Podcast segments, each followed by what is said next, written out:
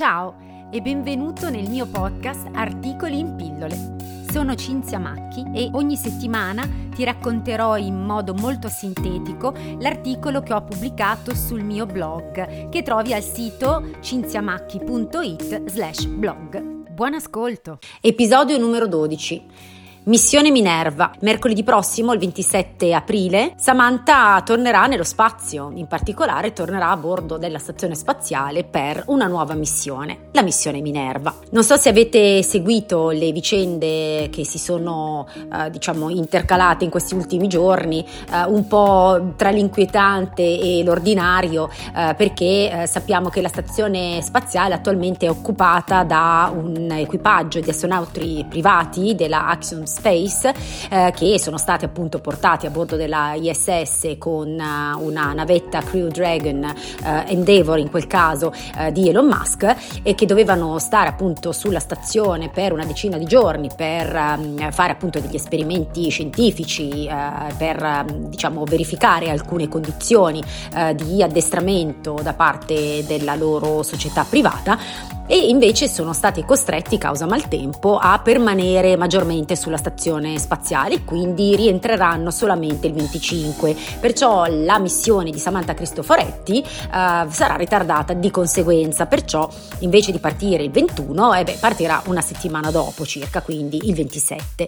Ad ogni modo la missione Action Space è una missione importante perché si tratta appunto della prima vera missione sulla stazione spaziale, eh, non da turisti, quindi non da viaggiatori, ma da da sperimentatori, quindi da personale scientifico. Axiom Space ha in eh, serbo un progetto molto ambizioso che è quello di eh, progettare, creare e realizzare la nuova stazione spaziale, anzi una nuova stazione spaziale commerciale, quindi non più di agenzia come quella che c'è attualmente in orbita attorno alla Terra. La missione Axiom Space ha avuto già qualche piccolo problema, diciamo, all'avvio, ma niente di serio. In pratica, durante la manovra del docking, che è quella che consente l'attracco, diciamo, della della navetta alla stazione spaziale eh, c'è stato un problema di collegamento video che si è interrotto e quindi una volta ripristinato questo, dopo circa 45 minuti, la manovra poi automatica è, mh, mm, stata eseguita appunto dai computer eh, in maniera eh, normale. La navetta Crew Dragon, per appunto darvi qualche elemento in più, sappiamo essere stata progettata da Elon Musk, ormai è la più utilizzata per trasportare gli astronauti da terra verso la stazione spaziale,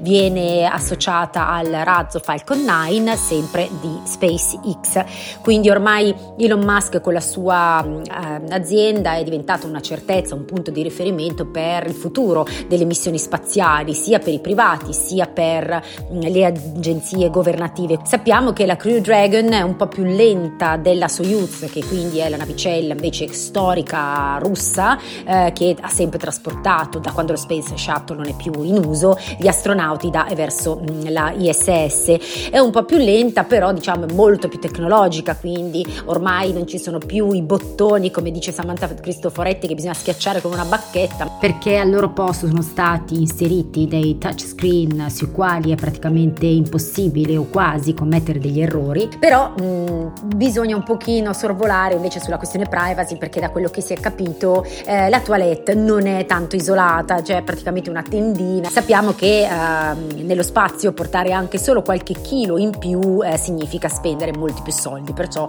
eh, diciamo che si è un po' ridotti all'osso a livello di comfort, ma questo è normale e accettabile anche per gli astronauti. La missione precedente di Samantha Cristoforetti è stata la missione Futura eh, che aveva eh, segnato per eh, l'astronauta il più lungo ehm, record di permanenza eh, per una donna mm, che è arrivata addirittura a 199 giorni. la missione Futura è stata molto molto importante, aveva già condotto diversi esperimenti sull'uomo per appunto par- preparare le nuove missioni eh, nel sistema solare, sono stati ottenuti dei risultati sulla biologia umana, eh, sulla psicologia, sull'esposizione alle radiazioni. Futura insieme alla Beyond e alla Minerva costituiscono proprio una, eh, diciamo, un quadro completo di tanti esperimenti che potranno essere utili poi a chi viaggerà su Marte, perché sappiamo che già nella missione precedente, appunto quella di Parmitano, erano state utilizzate utilizzate le stampanti 3D per produrre oggetti in plastica. Samantha Cristoforetti, lo dicono tutti, ci si aspettava ovviamente che fosse al comando della missione, invece è solo responsabile del segmento orbitale, solo possiamo dirlo tra virgolette perché comunque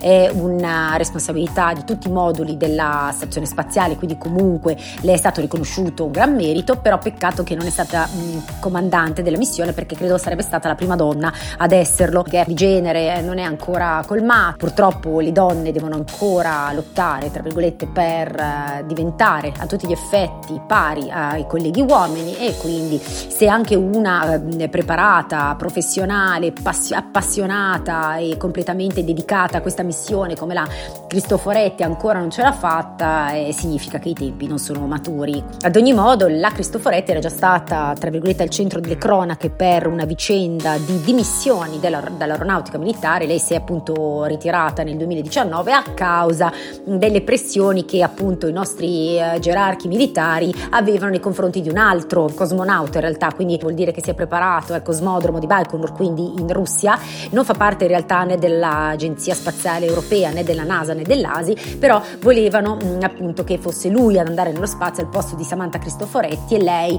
non essendo d'accordo con alcune decisioni, così ha mh, dichiarato in varie interviste, ha mollato l'aeronautica. Sappiamo che l'aeronautica e quindi tutto quello a contorno è molto maschilista, è elitario, io lo so perché ci lavoro e quindi mh, purtroppo ogni tanto eh, ci si scontra con questa realtà che spero negli anni mh, prossimi riesca a cambiare definitivamente. Per quanto riguarda la missione Minerva, eh, ovviamente il nome è un nome particolare, è stato scelto dalla Cristoforetti stessa in onore della dea della saggezza che eh, vorrei dire in questo periodo eh, magari fosse un pochino più presente negli animi eh, delle persone al comando eh, per evitare appunto situazioni drammatiche come queste della guerra eh, e poi anche perché è protettrice degli artigiani. Gli artigiani hanno sempre compiuto dei gesti manuali e eh, Samantha Cristoforetti ha detto effettivamente che gli astronauti lavorano ancora con le proprie mani nello spazio, quindi è come se fossero degli artigiani spaziali a tutti gli effetti, perciò il nome e la scelta di Minerva è molto azzeccato. Sappiamo che eh, Samantha Cristoforetti potrebbe fare una extravehicular activity, quindi una EVA, ovvero una passeggiata spaziale, così come detta nel, diciamo, per gli amatori eh, del genere, mm, in compagnia proprio di un astronauta, anzi un cosmonauta, ripetiamolo, russo. E questa è qualcosa che ha fatto un pochino scalpore, ti fa mh, mm, capire che in certi territori neutri come quello dello spazio, eh beh, le nazionalità contano molto meno e soprattutto contano meno queste divergenze, queste differenze differenze e perciò si cerca di eh, puntare su quello che accomuna le persone, non quello che le separa, che le divide. Questo fosse il ragionamento che si facesse anche sulla Terra, beh, ne sarebbe tutto un altro mondo. Ad ogni modo speriamo di vederla appunto all'esterno della stazione spaziale. Eh, inoltre degli esperimenti ovviamente che eh, saranno eseguiti sulla stazione spaziale, riguarderanno eh, due cose interessanti secondo me, la prima è una selezione di oli d'oliva italiani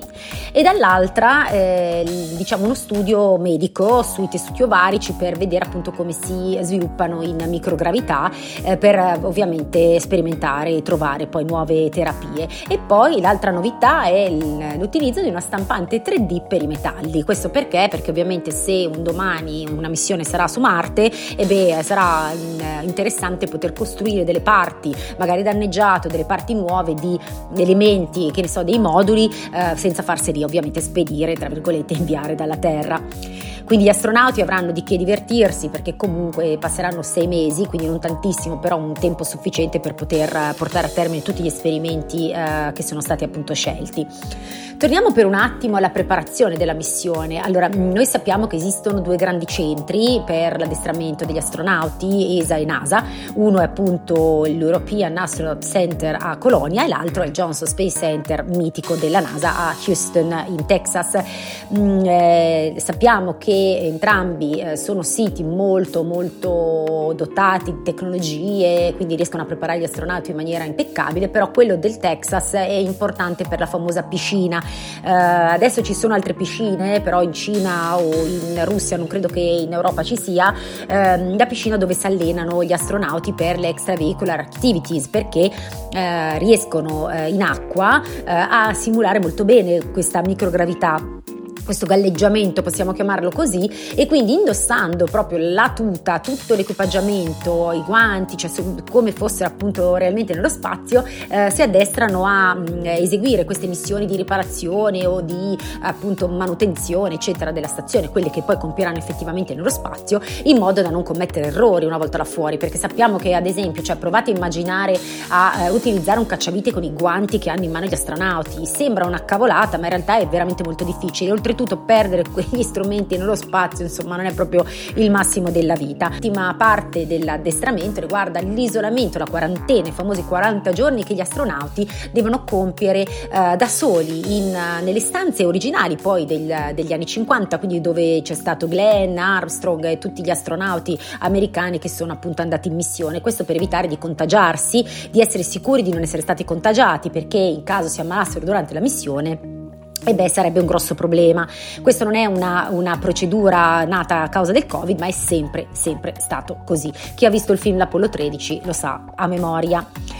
Comunque, eh, immagino per gli, gli, astronauti stare nelle stesse stanze di queste persone, questi personaggi che sono diventati famosi come appunto Buzz Aldrin, eh, quelli che sono andati sulla Luna, ma anche appunto quelli delle Mercury, appunto Shepard o Glenn, come ho detto prima, deve essere molto emozionante, quindi anche la concentrazione probabilmente degli astronauti aumenta per, ripensando non solo alla missione che devono compiere, quindi a tutti eh, i dettagli, le procedure, ripasseranno tutto nella testa, ma anche mh, mm, si carica di questo eh, significato simbolico simbolico dell'essere eh, lì come lo erano altri che hanno avuto successo, che hanno fatto delle grandi scoperte, delle grandi missioni appunto per l'umanità. Nell'articolo appunto che trovate sul mio blog cinziamachi.it slash blog eh, spazio, appunto perché fa parte di questa categoria, ho anche citato qualche film di fantascienza che è legato agli astronauti in particolare che secondo me vale la pena di vedere. Il genere fantascienza può piacere o non piacere, però eh, se lo si diciamo osserva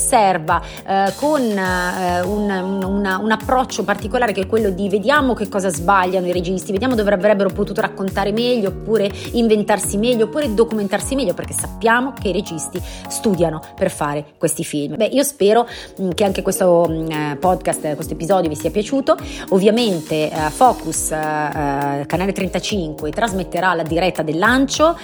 il 27, quindi sintonizzatevi alla sera, oppure oppure ovviamente andate sul sito dell'ESA mm, che eh, ovviamente è tutto, trovate tutto nel mio articolo, eh, ha dei video preparatori, racconta un po' la storia della missione eccetera. La NASA però questa volta non trasmetterà la missione perché è una missione europea. Non mi resta che salutarvi e augurarvi una buona giornata. Ciao ciao a tutti da Cinzia, baci baci.